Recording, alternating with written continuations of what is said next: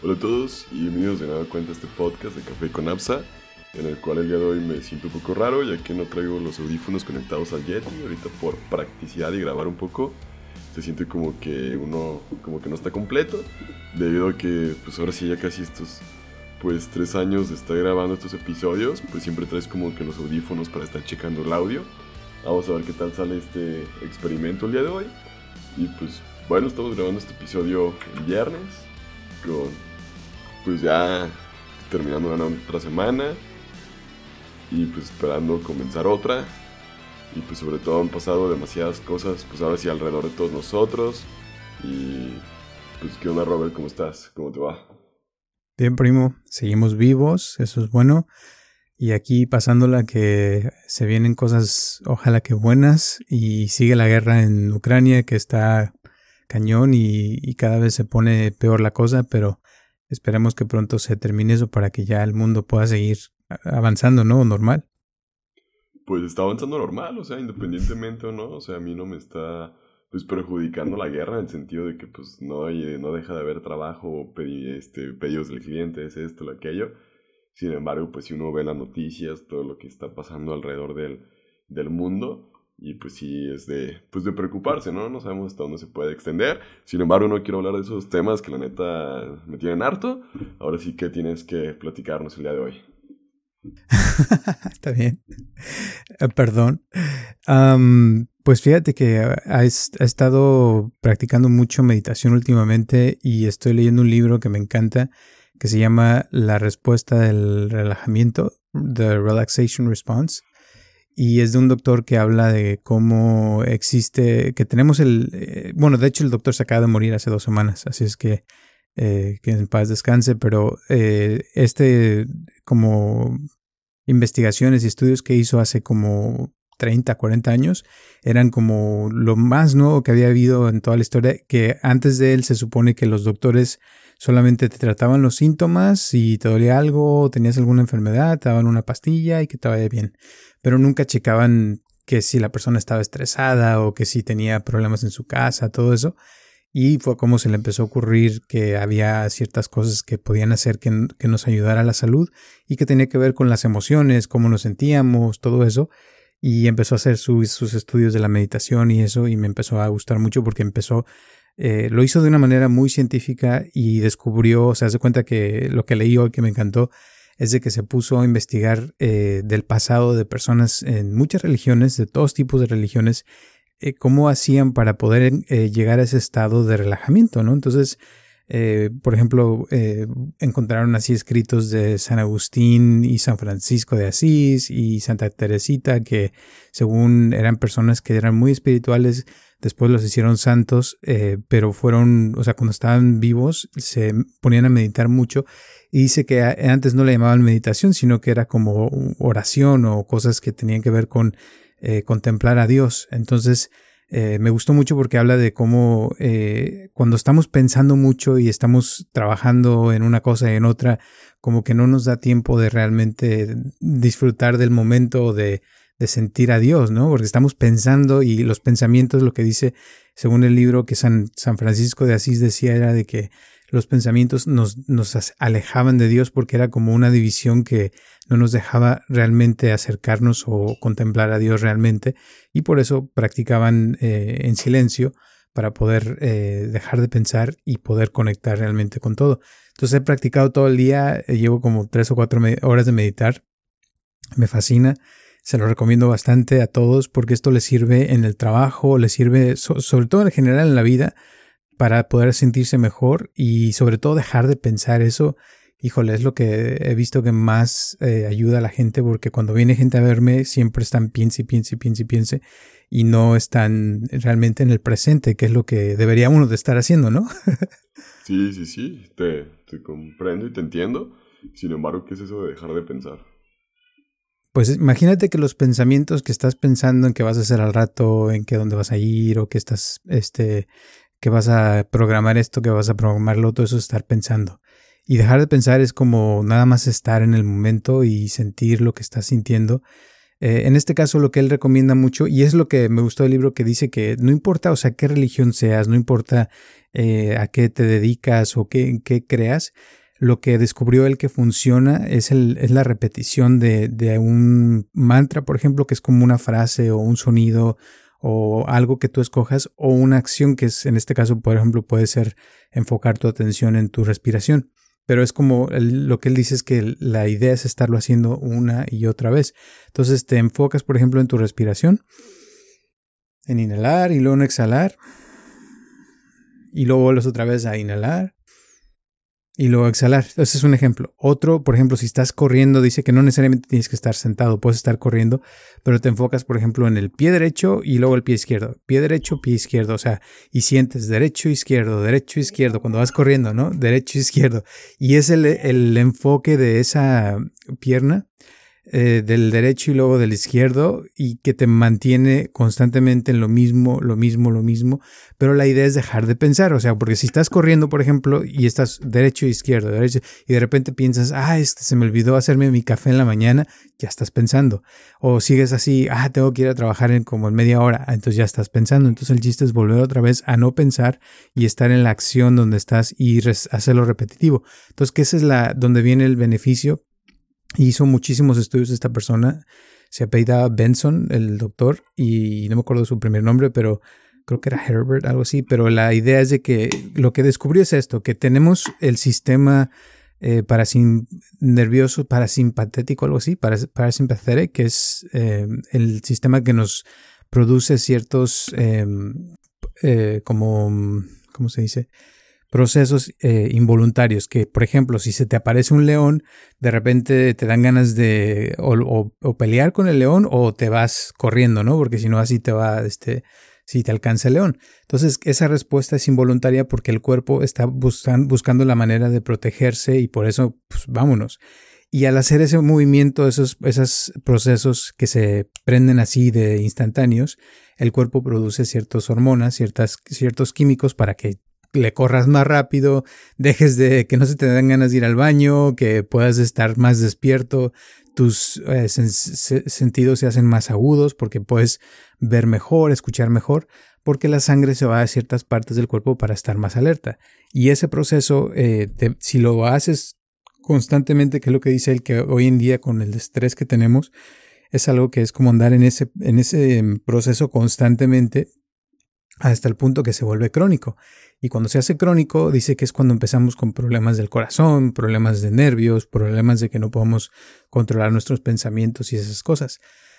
Y lo contrario, cuando dice que te relajas, es que suceden ciertos procesos también que son involuntarios que te ayudan a estar mejor y a, sanar tu cuerpo y los tejidos del cuerpo y varias cosas que, que suceden automáticamente cuando empiezas a relajarte, a relajar tu respiración y esas cosas. Y eso es lo que él descubrió, que, que aunque estés rezando, si no rezas o solamente te sientas a meditar o, o hacer ciertas acciones que son como meditativas, el cuerpo empieza a funcionar más eh, suavemente, se quitan varios eh, problemas que puedes tener físicos eh, y mentales y al estarlo practicando el cuerpo se va acostumbrando a, hacer de esa forma y por eso cuando después de practicar meditación mucho tiempo te aparece un león ya no te espantas tanto y de hecho puedes controlar la situación mejor al punto que hasta a lo mejor puedes domar al león más fácilmente.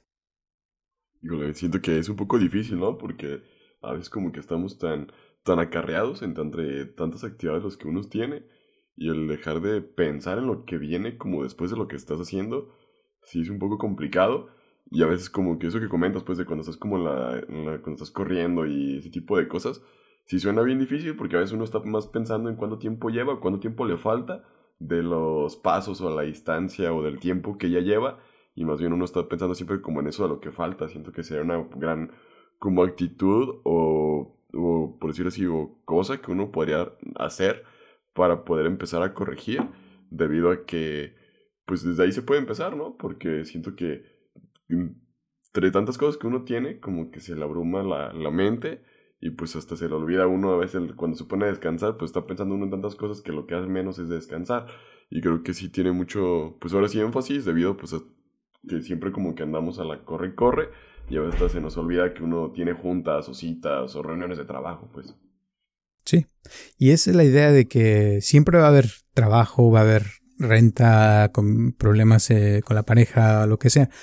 Pero es lo que te digo que, que la idea, y se lo recomiendo esto bastante, hoy lo practiqué con tres personas diferentes y a las tres les pasó lo mismo.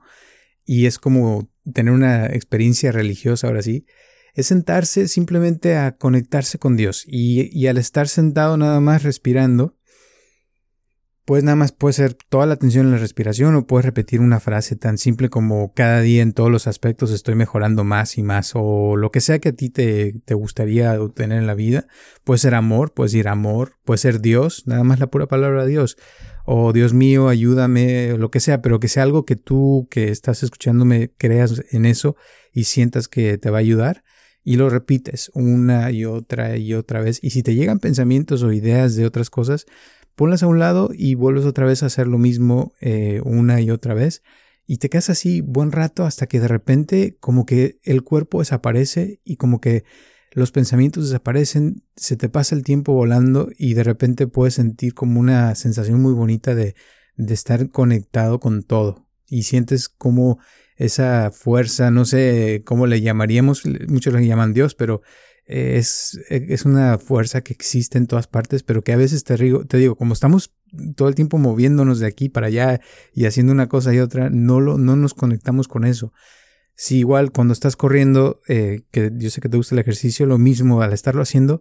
nada más te digo, repite derecha, izquierda, derecha, izquierda, o sea, de los, del estar corriendo, hasta que llega un punto donde si te llegan pensamientos los pones a un lado y vuelves otra vez a lo mismo, lo mismo, lo mismo, llega un punto donde, pum, desaparece el dolor, desaparece el cansancio y te sientes mejor y el cuerpo como que reacciona a esa función de estar repitiendo una cosa varias veces y, y, es como entrar en un tipo de trance, pero la idea es que, te digo, el cuerpo produce ciertos químicos que te producen esa sensación y esto lo, lo puede experimentar cualquier persona, judía, cristiano, ateo, lo que sea, o sea, porque realmente no, y es lo que dice el, el doctor en el libro, que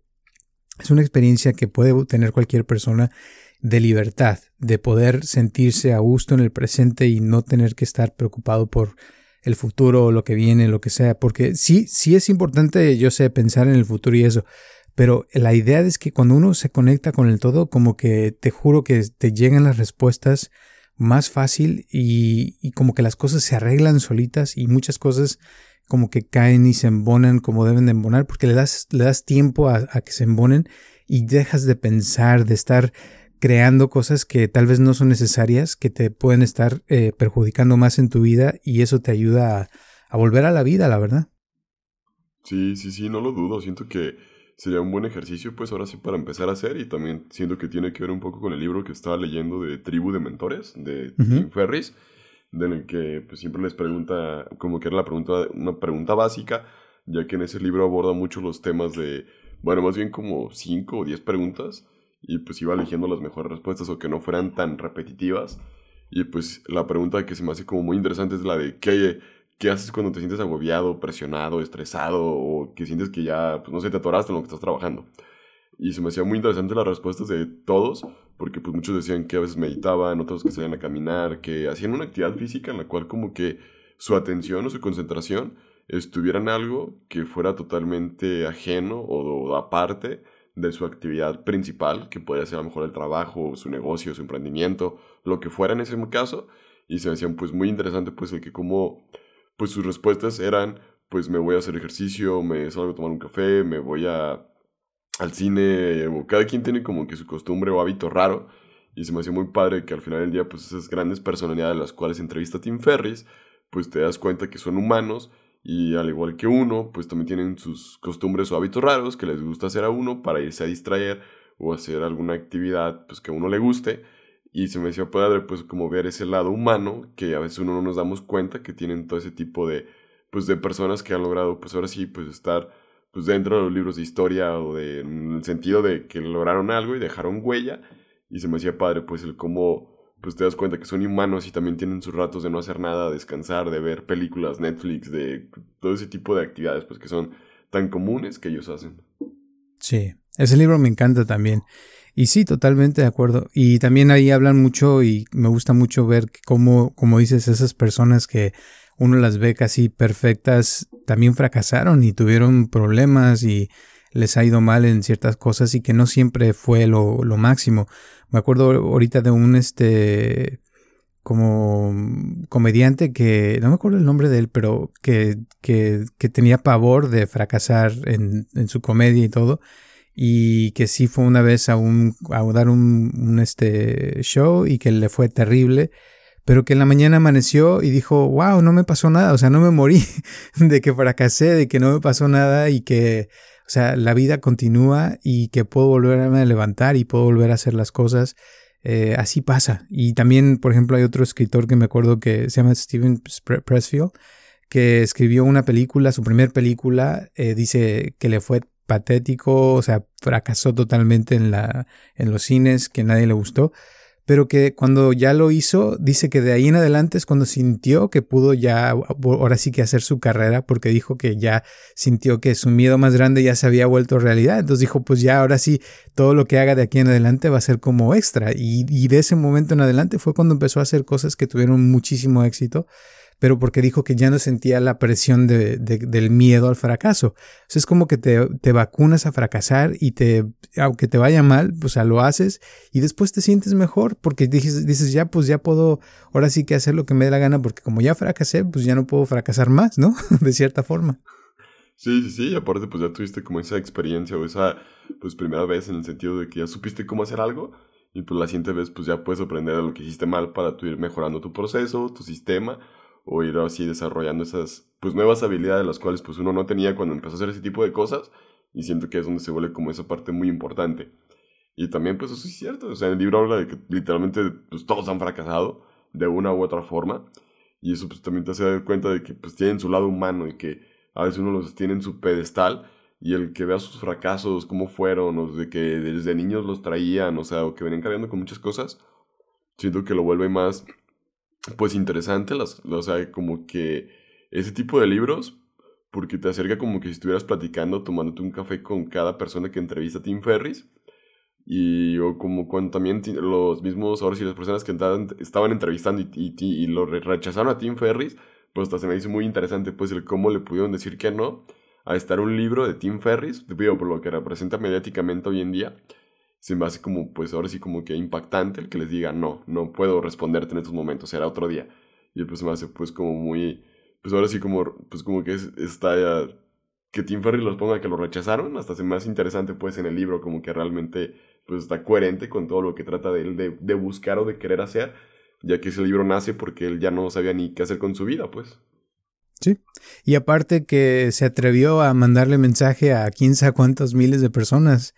y dijo, bueno, si me contestan, qué padre, y si no, no. Y, ese es uno de los mensajes también que hace, saca del libro que dice que te vas a, ahora sí que sorprender de, de cómo estas personas, como dices tú, que las ve uno como si fueran casi casi dioses,